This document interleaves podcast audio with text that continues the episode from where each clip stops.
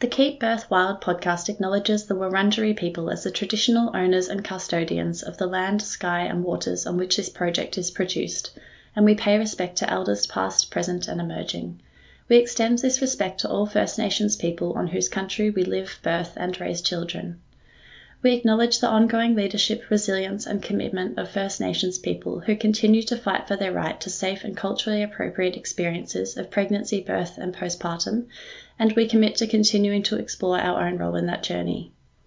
Lastly, we honour and celebrate the ancient birthing knowledge and practices that have existed on this country for thousands of years. May this wisdom continue to nurture life for many generations to come.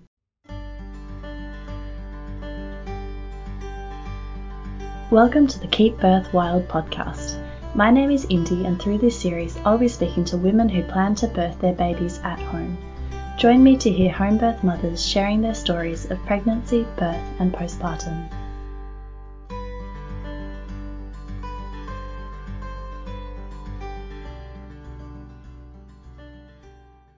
In today's episode, I am speaking to Mary about the births of her two children, Mary briefly speaks about the birth of her son in hospital where she was induced and experienced complications and birth trauma. And yeah, then we go on to discuss her beautiful home birth that she had with her daughter the second time around, surrounded by family and friends. Mary describes herself as a birth keeper, educator, mentor, and facilitator of childbearing wisdom. In this episode, we also discuss some of the amazing work she's doing in the birth world with different organisations within Australia and internationally. And I've included links to her website where you can find out more about her offerings and also find links to all of those organisations that are mentioned um, throughout the discussion in this episode. So, yeah, let's get into today's show. Hi, Mary. How are you today? Thank you for joining me on the podcast. Hi, Indy. Thank you. I'm pretty well, actually. Thank you. Um, yeah, it's good to be here. Would you like to start by sharing a little bit about yourself and your family and what you do for work for the listeners? Sure.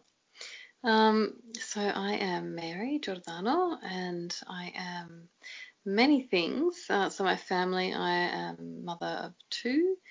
Uh, my son Oliver is six and a half, and my daughter Lana is just over two and my husband Giovanni. We live here in Melbourne since, oh gosh, a few years ago now, nine years maybe.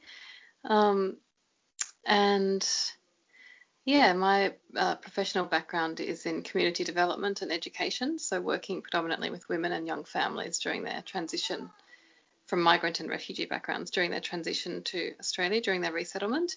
But after the birth of my second child, I started a small business of my own called Madre Luna, and so I work as a doula, birth keeper, um, independent childbirth educator, and mentor, and facilitator of rituals, childbearing rituals. So that's kind of um, my current work, uh, but I also am involved with uh, some not for profits. I've always been working with not for profits and still involved with partnerships um, with a number of different not for profits working to support and improve maternal and neonatal health outcomes, um, in particularly in marginalised communities around the world. So yeah, that's very much a nutshell. Wow, yeah, sounds fascinating. I'd um I'd love to talk to you more about that because I'm actually going back to study next year and I'm tossing up between um, humanitarian aid and midwifery and I can't decide oh, and it sounds like you'd have some good insight into that. Interesting. Yeah, wow. They both sound really interesting. I studied anthropology and social sciences and languages and education. So um, I have a particular interest in cultural competency in the birth space and also you know culturally competent practice in any space. Um, but being sort of emerging in, in the birth sphere, that's an area that's something that I'm particularly interested in the cultural competency and the nuance of the use of language in the birth space, particularly with families who come from diverse uh, language and cultural backgrounds. Um, yeah, humanitarian space. It's, those are big, big topics. I can't really advise you. I think they're both both very interesting. Um, yeah, if you're interested in in following, I actually work as um, I'm part of a uh, the the a team of an, a not-for-profit called Adventure, Adventurous Midwives, um, and it's a not-for-profit working to uh, improve, as I said, maternal and, and infant health outcomes in Indigenous communities, actually very remote communities around the world. It's a new not-for-profit that was founded by a woman called Allegra Ali, who also founded the Wild Born Project. And it's very much in the in the early baby stages of the organisation. So um, the idea is to take small groups of midwives and birth workers to very remote communities for two week, approximately two week expeditions, um, twice a year or so to different parts of the world to learn and collaborate with the local traditional uh, knowledge holders and and uh, midwives and practitioners or, or just women really working in that space and also to do cultural mapping to try and map and uh, preserve the sacred knowledge and spaces and and sites that they have um, and learn from them really. Um, so our first expedition was planned for next month October this year to Papua New Guinea to a very very remote tribe called the Kos of the Kossowa people in the Bosavi region, but of course it was postponed, like everything has been. Mm-hmm. So really, unfortunately, that is on hold. But um, hopefully, operations will recommence next year. But of course, we have to wait and see. So my role is the midwife coordinator. So I work to support the midwives in their preparation for the expedition, help them to identify their research question and focus, and work alongside the. Um, I will be working with our um, the advisors of the organisation as well to help sort of understand how to work uh, in a culturally appropriate way with the local local women and communities. Um, so yeah, really exciting work. Wow, and that's, yeah, that's amazing. yeah. Yeah, it sounds like it's tied together, kind of um, your previous work that you were doing and the new kind of stuff you're exploring as a doula. Um, yeah, it sounds like a perfect kind of project to be involved in. Yeah, it does. It's very exciting actually. So um, yes, it is. Uh, and I've also been volunteering a bit for Birth for Humankind here in Melbourne, who you might be familiar with. They work with refugee and migrant families, refugee families predominantly, and also homeless women and young women. So providing free doula care and support to women from those communities uh, through their network, large network of volunteer doulas. So I'm not volunteering as a doula with them because I um, actually was going to, but I haven't managed to fit their uh, training rounds yet. I've been too busy, but I did do some administrative administrative support for them voluntarily last year, and it's an organisation that's also a really great one to follow if you're interested in that sort mm. of, um, I guess, uh, that that sort of space between humanitarian work and midwifery and and stuff. Mm, yeah, sounds perfect. I'll um, yeah, I'll definitely um, get those names off you again at the end, and I'll pop them in the show notes in case anybody else is interested. But I definitely am. Yeah. And um, yeah, we might dive into your birth. So we're doing. Uh, you've got two children, so we're going to talk through both of those births. And first was a hospital birth, and you went on to have a home birth after that. Would you like to share, um, yeah, a little bit about your first birth and yeah, kind of starting with conception and how you felt pregnant?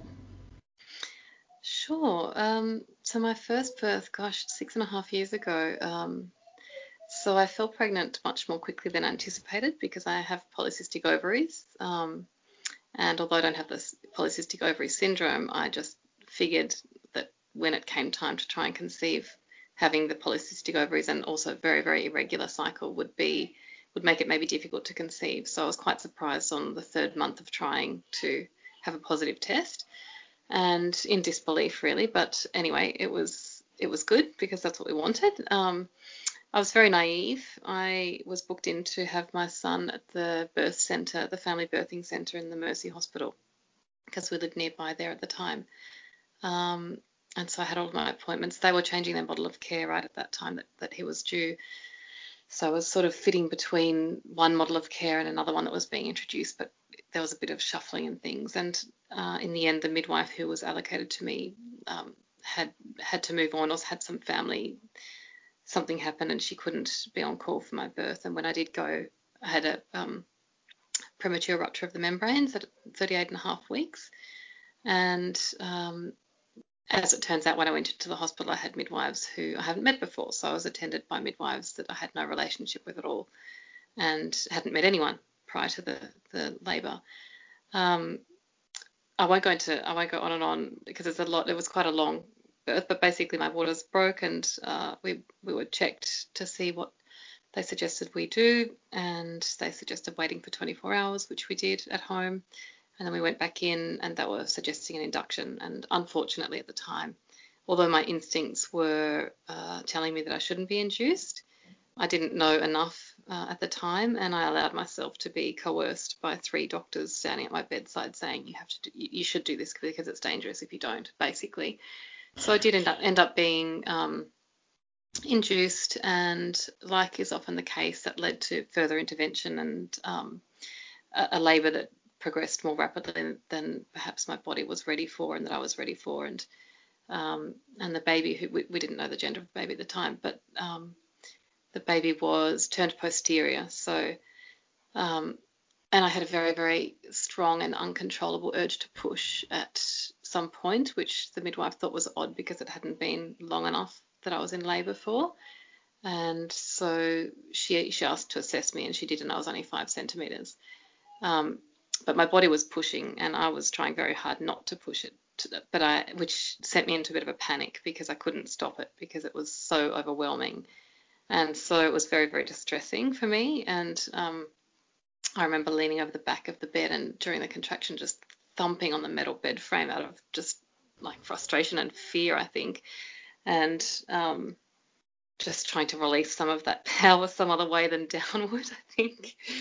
Um, yeah. And I think they got me to try a couple of different positions, but none of them really none of them relieved the urge to push. So in the end, they said the only thing that would relieve the urge to push would be to have an epidural, which I at the point at that point agreed to immediately because anything to stop that urge to push was just like yes, I need this to stop because I know I shouldn't be doing this. This is wrong. My body's doing the wrong thing. So we actually had to transfer next door into the birth suite because they don't administer epidurals in the birth centre. So in between contractions, we shuffled in next door and um, accommodated ourselves again, which my husband says was quite a, a, confronting moment for him as the primary and only birth support person because here we go from one sort of environment straight into a new one. And by the time he went back to collect our bags they were already sort of cleaning the room. And of course they do. It's just normal procedure right? But it just makes it so i guess it sort of hits you in the face of how um, yeah clinical i suppose the space is. Anyway the anaesthetist came in with a trainee anaesthetist who administered my epidural and put it into the wrong space or put it in too far and gave me a puncture of the membranes, um, which they started to talk about would lead, was a it's called a posterior puncture. I think there's actually a better name for it, but that's what I'll call it. Um, so they started to talk to me about the risks of what might happen as a result, and at the time they talked about a headache, and at the time I was like, oh, whatever, I can deal with a headache. Like that's nothing. Um, but they kept raising this headache, and I will get to that in a little while. But the issue with the epidural being in the wrong space was that they couldn't give me a regular dose, so it also wasn't particularly effective. And I had to keep getting the anaesthetist to come back to top it up. So um, I was so, really sorry, just going back, I've yeah, I've never heard of that where they've like punctured the membrane, the spinal cord. The the membrane, maybe that's not the yeah, the spinal membrane, is that the word? Gosh, I'm having a the spunk, yeah, I'm not they punctured sure. yeah, the dura mater. So I had a, a leaking cerebrospinal fluid. So yeah, long story short, I wasn't in a I found myself on a bed on my back after planning to birth very actively and um, and with movement uh, on my back in a bed in a very passive position with an epidural that wasn't working and lots of discussion about what that would mean and um, midwives coming and going, and anaesthetists coming and going to top it up and, and, check on it, and then talking about what they would do to try and um, minimise the risk of this headache that they were talking about. Anyway, that went on. At least my the urge to push stopped. That was good. Um, and I don't know how many hours later I they've said I was fully dilated, so I started to push, and I pushed for three hours, more than three hours, and baby was descending but not coming out. So at some point around 11 p.m., the an obstetrician came in and said that she needed to go to theatre and she thought I needed help because I was too tired and I, she could either help me then or she could come back after the theatre in another hour and help me then, pretty much. And I said I wanted to keep pushing and she insisted that I was too tired and I ended up again sort of agreeing, but not really. Yeah, it was kind of um, how can I say? I mean, obviously it was it was informed consent, but it wasn't. Um, I think I was a bit despondent by that point, and so uh, ended up agreeing for her to deliver the baby with forceps. Um, and so she, and then she said, we'll just give you an episiotomy to make it easier and blah, blah, blah. The usual story. So we'll just do this, this kind of um, very um, uh, interesting use of language that is very common to, to find in the, in the maternity sort of space in hospital. We'll just do this, we'll just do that. It's uh, not really asking for consent, it's just kind of telling you. Anyway, so um, they did that. I remember saying at the time, I don't think I'm ready to have a baby, but she said, oh, it's too late for that. so, um, I I remember the snip of the scissors and I felt it, the episiotomy, and um, baby was delivered. So there he was. We had a healthy baby boy um, with marks on his face and all of that, but he was fine. And the following three hours were quite blissful. Three, four, I don't know how many hours it was. Um, my husband and myself and the baby in the birth suite listening to PBS radio at in a very very early Friday morning night time with a beautiful radio program on and it was really peaceful and we just rested for a few hours. And then when my husband went home I was transferred upstairs to the to the ward and around 10 a.m. one of the midwives uh, in the ward told me I should wake up the baby to feed him because I hadn't fed him yet, and they started sort of telling me I needed to do this and that. And when I sat up, I felt my head, and this, and I told them I had a headache, and I think the midwives on the ward didn't realise what had happened to my back or didn't realise what was going on, and anyway, the headache got worse and worse to the point where I couldn't sit up, and the only thing that would relieve it was lying down. So um, I spent actually the first three days lying down and my husband spoon fed me, and the midwives helped get uh, the colostrum with a syringe from my nipples and helped me feed the baby. Um, when the baby was, uh, when my son was, um, you know how when new new babies they can they cough a lot when they're trying to clear the fluid from their lungs, mm. and he would do that during the night, but I couldn't sit up to get to him, so that was quite awful. I would just mm. press the button so the midwives would come and get him because I couldn't actually get he was just next to me, but I couldn't sit up to get him out of the crib. So they ended up actually taking him into the nursery overnight, which I found quite distressing, but I couldn't do much about it. Um, I soiled myself on the third day because I they hadn't they'd been just giving me normal food and didn't realize I had a catheter, of course, because I couldn't get out of bed. But they didn't realize that I um, I think by the time I, I realized I needed to go to the bathroom, it was too late, so I soiled myself. Oh my god! Not a beautiful experience. Um, and Anita just kept visiting every day, a couple of times a day, talking about how the pain was going in my head. And it was not only pain in the head, and, when I say pain, it's it's not like a pain that you might imagine. It's it's like a truck's driving over your head. It's a very very severe pain. But accompanying that was like a noise in my ears, so everything was amplified. And I was sharing the room with another woman who had a big family that was always visiting, and it was just unbearably noisy and unbearable to to have all of that sort of going on in my head.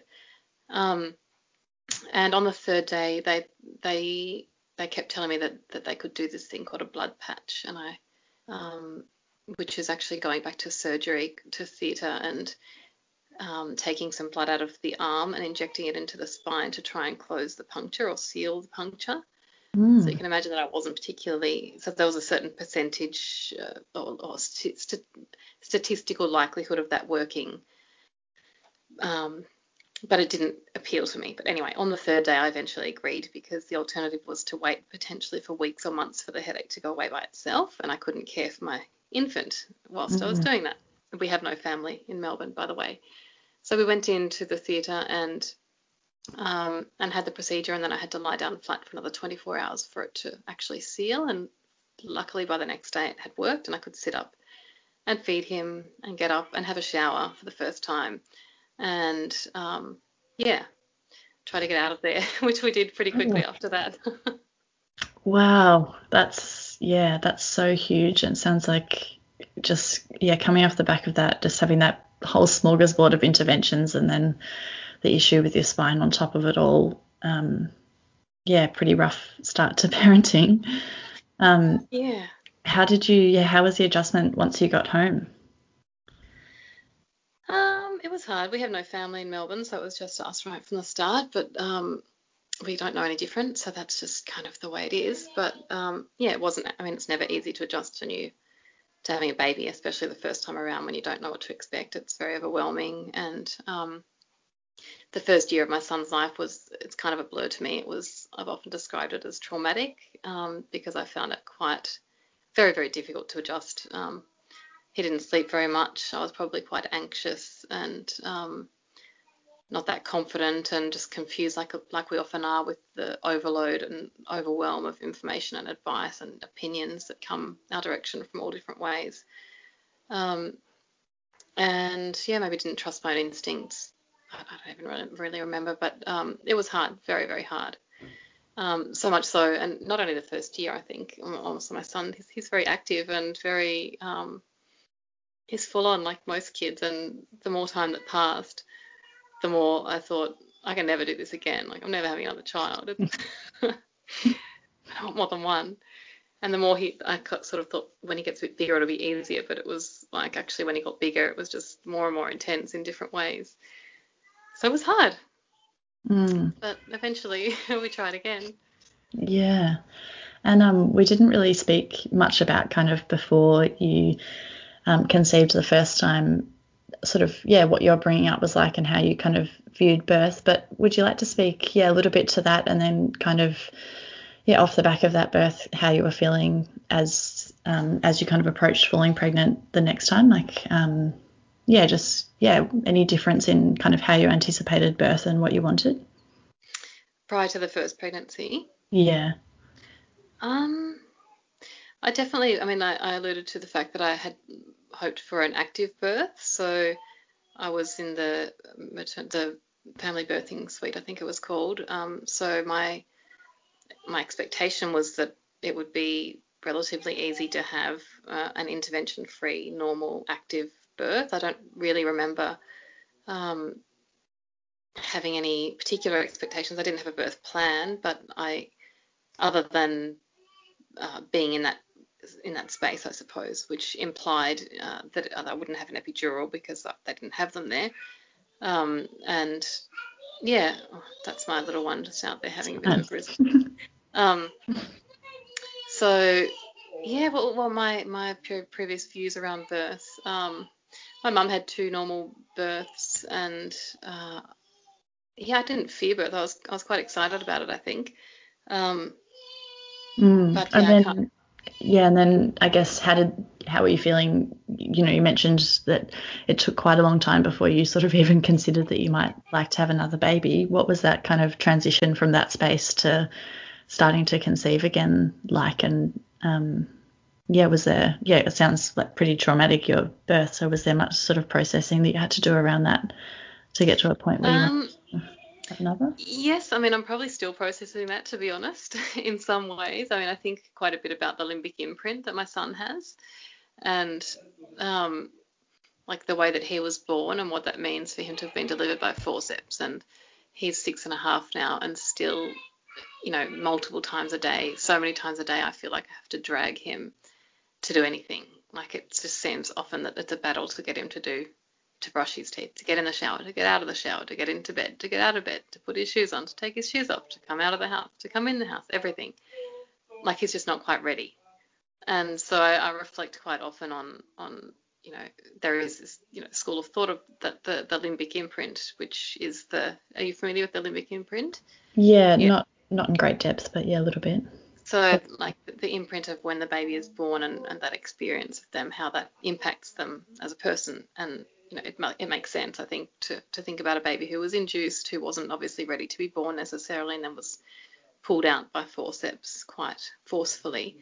Um, you know, some people believe that that has an impact on, and I, I, probably believe that it also does. So yeah, I'm still processing it. Probably, maybe I'll always be processing it, but mm. I'm not um, definitely much, very much at peace with it now. Um, I've kind of, I guess I process it more from a place of curiosity now rather than um, suffering or anxiety or fear or regret or guilt or anything like that. Uh, but I did have a debriefing with Rhea Dempsey when he was about six weeks postpartum because I kept reliving that moment when I was pushing too early and when I was having those sort of panic moments.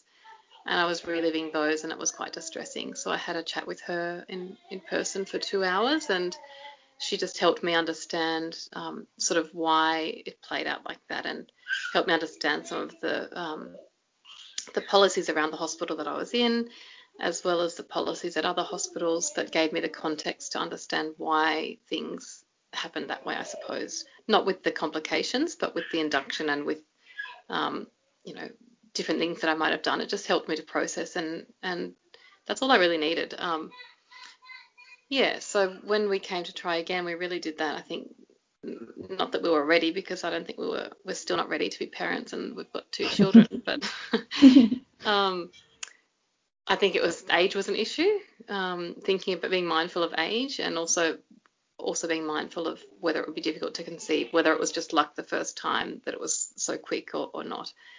Um, so once again, we tried and we became pregnant, I think, on the first month, um, which was again a big surprise. Um, mm. That one turned out turned out to be a missed miscarriage, and there's a whole, whole other story associated with that that I won't go into now because it's a bit long. Mm. But then we conceived again about a year and a half after that, and it then only took again a few months. Um, and yeah, so mm. are you ready for me to talk about that one or? Yeah, yeah, I might um, ask a few more questions this time around um, to get a bit more kind of depth behind it. So, yeah, after you fell pregnant, or, or, before you fell pregnant, were you kind of already thinking about having a home birth? I mean, imagine maybe it would have come up with Rhea possibly, but um, yeah, was that sort of already a possibility for you when you were planning the pregnancy, or at what point did you kind of make that decision? Yeah, look, it didn't come up with Rhea really, other than I don't even remember whether she's. I don't think so. I think we really spoke just more about the policies of the hospitals and comparing policies so that I understood, for example, that the hospital that I was birthing at had the policy of, of whatever 48 hours, I think, of um, ruptured membranes before they recommend an induction, where others have less time, others have more time, just to give me an understanding that you know choices and decisions aren't necessarily blanket all across the board, and they're also not necessarily black and white, and there is room for um, choice in these. And I could have still declined the induction even when the doctors were pressuring me, and I could have gone home and waited, which is what I wish I had done. And what she would have said would have been obviously more. Um, yeah, maybe give my body more chance to actually progress labour on its own. Mm. But we didn't really talk about home birth. Um, I think we, my husband and I, had just very um, sort of fleetingly considered home birth with the first one, but the cost was definitely off-putting, and it seemed, um, yeah, I just I don't think we could allow ourselves. We didn't have the financial uh, um, possibility. I think the first time around, but the second time around, we just assumed that we would birth in hospital again, probably at the Royal Women's because we moved to a different part of Melbourne, closer to there. Um, it wasn't until I was 16 weeks pregnant and I had an appointment with a private midwife, um, Jan Island from Mama, who mm. I had a chat with. And when she asked me what sort of birth I wanted, and I explained to her that I wanted a birth in a, you know, an uninterrupted, uh, an uninterrupted birth in a dim lit and quiet, peaceful environment. And she said to me, "That sounds like a home birth." And that's when I started to consider home birth as a as a possibility. So mm. yeah. Yeah, amazing. And did you go did you use Jan as your midwife or Yeah, we did. Yeah. Yeah, lovely. And um yeah, do you want to speak to a little bit what the what kind of the care looked like with her and um I'm not sure about mama whether they have a clinic or if they're visits in your home and um, yeah, any sort of tests that you chose to have or, or specifically didn't choose to have during the pregnancy? Yeah, sure. Um, so we had the the doctor, my GP had sent my referrals to the women's, but I didn't end up having any appointments at the women's. Um, so um, the appointments were all with, with Jan and her other midwives in the clinic until I think 36 or so weeks gestation, where they started. We had the appointments at home from that point, um, and the care was it was great. Um, it was very kind of relaxed and just matter of fact. Jan is very matter of fact. I'm not sure if you know her, but she's just what I just what I needed probably. Um, And yeah, it was just like, well, birth is birth. It's, you know, you go through, you can look at what the counter-indications are for a home birth at a certain point so that we know what they are. Um, but other than that, you just go along and pregnancy is normal and it's kind of, yeah, it's just, it wasn't, wasn't quite matter of fact. Like it was just, it, it just was, it just was. Mm. um, and tests, I, I did have the 20 week scan and um, didn't have an early scan because I didn't want to um, have potentially uh, be upset with uh, another missed miscarriage or something like that. So I think we waited until 10 weeks for our first scan. And then we had a scan at 20 weeks, and then that was it. I think I saw a, um, I think I saw a GP 30 something weeks. I think when you have a, yeah, when you have private midwives, you need to have a doctor appointment at some point late in pregnancy. And then um, yeah, so the two, oh, my little one's just crying outside the door. She's trying to, not sure she wants me, but that's okay. She's with her dad. Um, what were the last kind of few weeks of pregnancy like for you, and how did labour begin? They were beautiful, actually. Um, the midwifery care was fantastic and just what I needed. Um, but I was also looking for. I did a lot of a lot more reading. I was much more informed by the time I was pregnant the second time around about many things and in many ways. Um, excuse me. And um, I also was looking for some additional support and um, we asked my sister-in-law, my husband's Italian, and so his family's all in Italy, and we asked my sister-in-law, who is also who's also trained to be a doula and lives in Italy, and has wanted to have her own children but doesn't have uh, has never had them because she hasn't doesn't have a partner and and hasn't been able to have children on her own. And we asked her if she would be able to come and support us for the birth. Um, but unfortunately, she couldn't get time off work, so she couldn't come. And then my husband suggested asking my very, very close friend who's German and lives in Germany um, with two young boys of her own um, if she would come.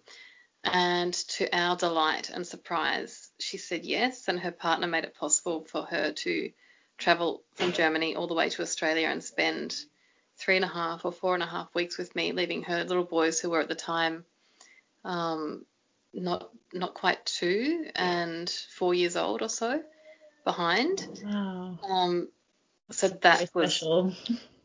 that was very special, and that was definitely one of the highlights of my second birth because it really started. I mean, obviously it's through the pregnancy having quite a um, just a like a low key pregnancy and expectation of just normal birth and without any particular hype. Um, but having her here to wait with me for those final weeks was very, very special. And um, is it too loud? That's fine if you can handle it. it, Uh, yeah, it doesn't grate on me the way it probably does on you. So she waited with me and she arrived at 38 weeks. I was very nervous that baby would arrive before she did, but luckily uh, baby didn't arrive. Uh, Baby only just arrived before she left actually. oh wow. um, which was nice because we actually had those three weeks to just um, to hang out together, to just spend some time together. Someone to sort of be there when I was, whenever I was a bit concerned or overwhelmed or whatever. Just having a very very close friend. So it was a very special time, and so we just enjoyed a lot of beautiful food, like we do in my house anyway, and just really enjoyed that connection with her and. Um, and I had um, early signs of labour, the, the twinges and contractions and stop start labour for probably two weeks before my baby arrived.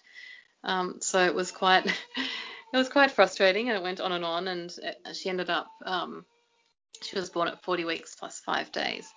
And once again, I had a premature rupture of the membranes um, one evening and phoned the midwives because I thought the contractions were starting and the midwives came over early in the morning and checked me out and stayed for a couple of hours but the contractions just kind of died off. So they went home and suggested that we um, jan suggested that i do uh, that i just try and relax and she also suggested trying a nipple stimulation um, which i did at 11 a.m for one minute uh, every five minutes for an hour. And by about halfway through that I was getting contractions, and by the time I finished, the contractions were regular. Sorry. just waiting for her to go downstairs. It's not so noisy. Um, and the contractions stayed regular for the rest of the afternoon. So we went. Um, it was a beautiful sunny day. It was a Sunday. So we went out and had a picnic and bought, bought some falafel and went to the lake in Coburg and had a picnic, which was my son's favourite place. And we just walked around and I spent the whole time um, curb walking. You know what that is? Yeah, yeah, yeah. Just because I was still in denial that labour would actually happen because I, I was a bit concerned about ending up having another induction, that labour mm. wouldn't progress, and because of the waters that they'd recommend an induction. So that was kind of always in the back of my mind. So I spent the whole afternoon curb walking and just trying for, to just. Uh, um, I'll just say, just for anybody who doesn't know what that is, to my knowledge, that's kind of walking alongside the curb with like one one foot up on the curb and one on the road, and yeah, yeah, kind of it must do something to help kind of wiggle the baby down. Yeah, just like kind of jiggle the pelvis. It's I think in in my case it wasn't the road because we were in a park, but it was around the concrete that was around a picnic area. So one foot on the grass, one foot on the concrete. That sort of uneven stepping. And I think the idea is similar when you're walking up and down the stairs, just to try and sort of jiggle and shuffle the pelvis a little bit to um, encourage the baby to descend. Mm. Um, yeah. And yeah, so we did that, and then we went and had an ice cream at the Jello bar in in Brunswick East and I was having contractions every 10, 10 minutes the whole time, and um, and that was they were manageable. Um, and then eventually we drove home, and I said to Laura, my friend, and my husband, should I phone? Should I ask Jan and should I message Jan and see if I should do the nipple stimulation again? And they're like, no, we think you're probably in labour already. okay, uh, I think I did message her actually. She said, no, just wait. So we got home probably around five o'clock, and my husband got some dinner ready, and um, and then my son went to bed. Laura put my son to bed at around 6:30, and that was right then the contraction. Right when he went to bed is when the contractions started to go from about 10 minutes to five minutes apart. Uh, so it was perfect timing because he was just going to bed. So I was perfect timing for me because I found it easier to relax. And the midwives arrived, arrived around seven, and I just laboured for the next few hours, mainly leaning over the back of the couch. Um, whilst the midwives just hung out and Laura was sewing in our living room. She was working on, she was making a, a big um, uh, kangaroo to take home to her boys, which she sewed and stuffed and made this beautiful toy that was like 50 centimeters tall or something. Really, really cool toy. Oh. So she sat there sewing that, um, and we just we just were chilling out. And every time the contraction came, I just withdrew within myself and um, when I needed to moan, I started to moan, and yeah, it was just a really normal event because there was nowhere to go, and we were everyone was there that needed to be there, um, and it was just it was fine. There was never a moment at all that pain was an issue. Of course, there was pain, but I just breathed through it and moaned through it, and there was never a point where I actually felt that the pain was overwhelming. Um, Except when I lied down at some point, Jan suggested that I lie down to give my legs a break, and I found that really difficult because it was much more intense. So I didn't mm. stay lying down for long. Um, and at some point, Jan said, because um, she knew I wanted to have a baby in the water, so we had the, the birth pool set up. Um, but and it was set up. I knew it had been set up, but I didn't want to get in because I was worried that if I got in too soon, that it might slow the labour down. Mm. And um, I didn't I didn't believe that I I didn't know. I, I just yeah, I was worried about getting in the water too soon and slowing things down. So in my mind I could have had like hours and hours and hours of labor left because I had no idea. I wasn't struggling. I imagined it would be a lot worse and a lot more difficult before the baby arrived. But at some point around 10:30, Jan said, "If you want to have the baby in the water, I think you should get in the water." Um, and by the time I got in, I was only in there for 15 minutes before she was born. So wow. my only regret is that I didn't get in sooner, um, because I would have really liked to enjoy it for, for longer. And I couldn't stay in there afterwards, unfortunately, because she was born with quite a short cord. So I couldn't actually bring her up to my chest, and they got me out within seconds of birthing. I was climbing out of the pool and um, shuffling back to the couch, so I didn't really get to enjoy the water as much as I yeah. would have liked. But just going back a little bit to when you kind of got in the water, did you have the urge to push straight away? And was it similar to kind of the really intense, uncontrollable urge that you'd had in the previous birth? Or, yeah, what do you want to talk a little bit about what that actual birth was like? Yeah, sure. Um, no, no urge to push. Um, what I did feel was her descending. Um, so it must have been right, quite interesting. It felt like she descended quite quickly. So I actually felt her descending down the vaginal canal, and I remember I called out, and we've got a video, and I watch it sometimes. It's coming.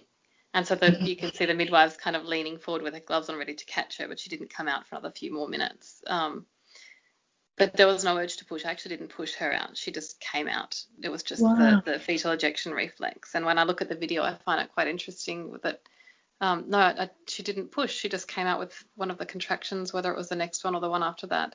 Um, the only difficulty, the difficulty that I had, and it was probably the only difficulty I had in her labour and birth, was when I was in the water um, and she was ready to be born, was to get into a position with my legs open wide enough to let her be born because I was trying to close my legs. And I think um, I think that that was maybe muscle memory.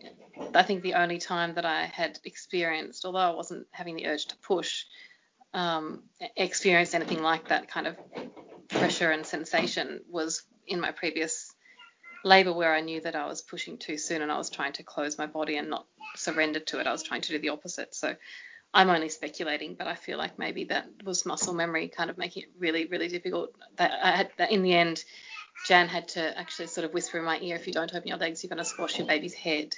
and I had to hold my legs apart. I had to, I, I asked them to help me because I just couldn't um, I couldn't seem to get into a position where I could could could do that carefully, uh, uh, comfortably, or uh, yeah, just I couldn't. So that was that was interesting. That was the only struggle that I had, um, which is pretty significant, I suppose, because there's nowhere else to for her to come out at that point, obviously.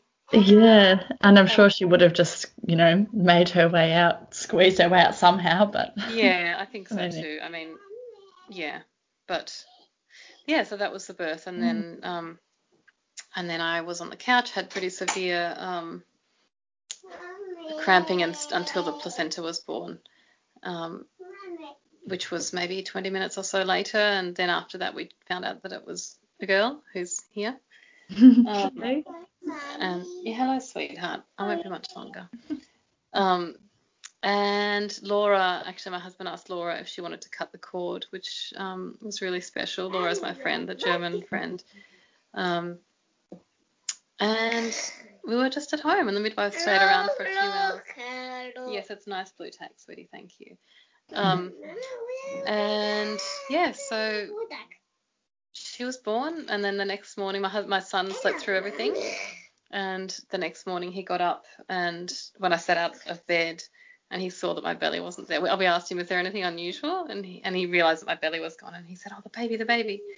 And he said, "Easy peasy, lemon squeezy." And he ran downstairs to try and find her because he knew she was going to be born downstairs, but she was already she was right next to me in the crib next to my bed, so we had to call him back. and um, and he said, "Oh, he would have liked a boy." But it was okay. She was okay.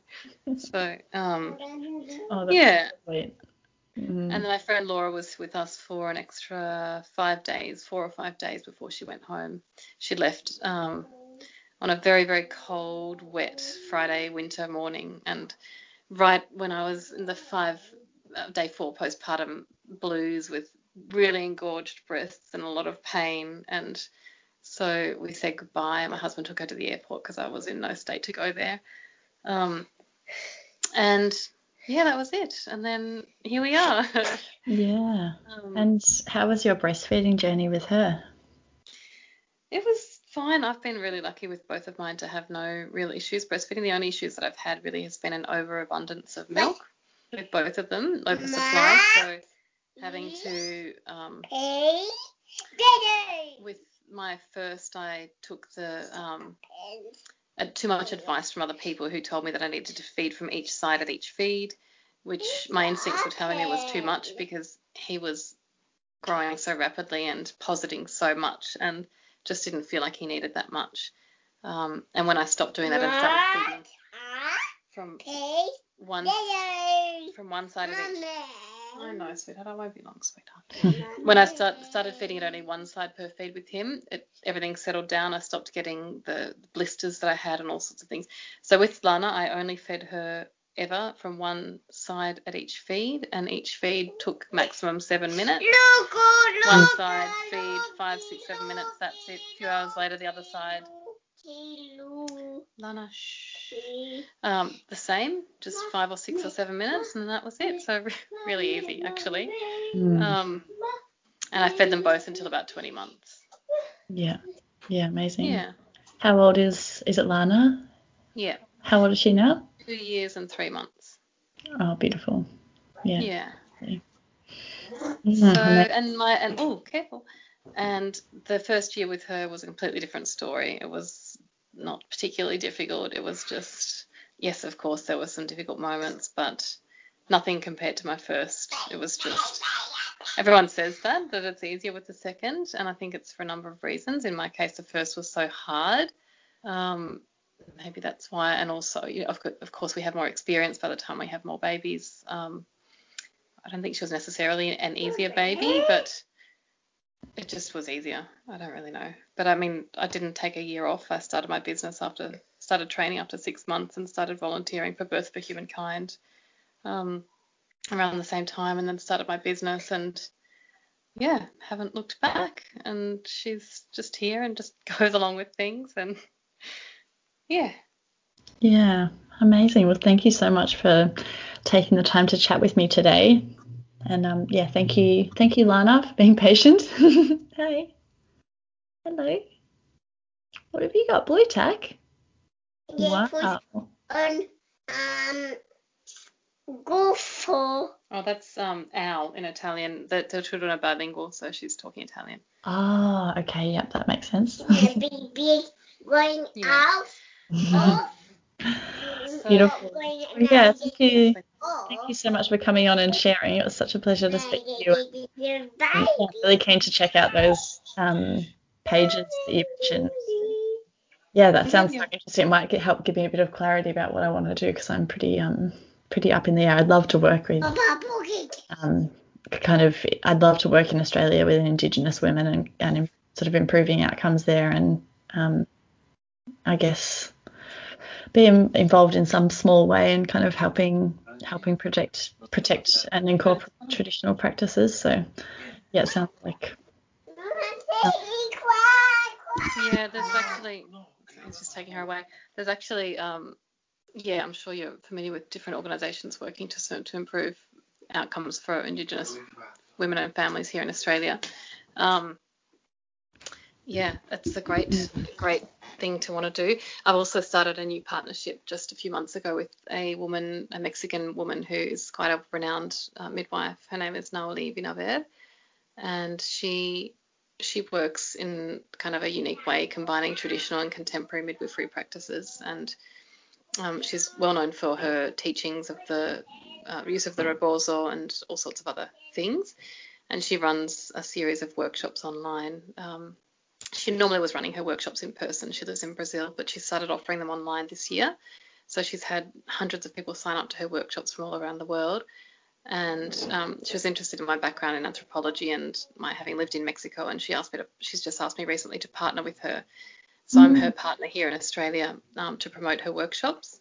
And she's it's actually a paid partnership, but I'm whatever the proceeds that I'm getting from this partnership, I'm actually donating to an organisation here called Waminda, who's in New South Wales, and they're working to support the Birthing on Country project for Indigenous families here in Australia. So that's one organisation, but there are many obviously working to improve um, outcomes for Indigenous, um, the Koori maternal health services here in Australia. So, Yeah. yeah, amazing. I'll um I will put some info about that partnership if you'd like to kind of promote it on the podcast. I can share some of that um for the listeners as well. yeah, Should be good. Mm. great. Oh, amazing. Well, I better let you go so you can go do probably dinner and bedtime or whatever we're up to Yeah. now. But yeah, thank you so much.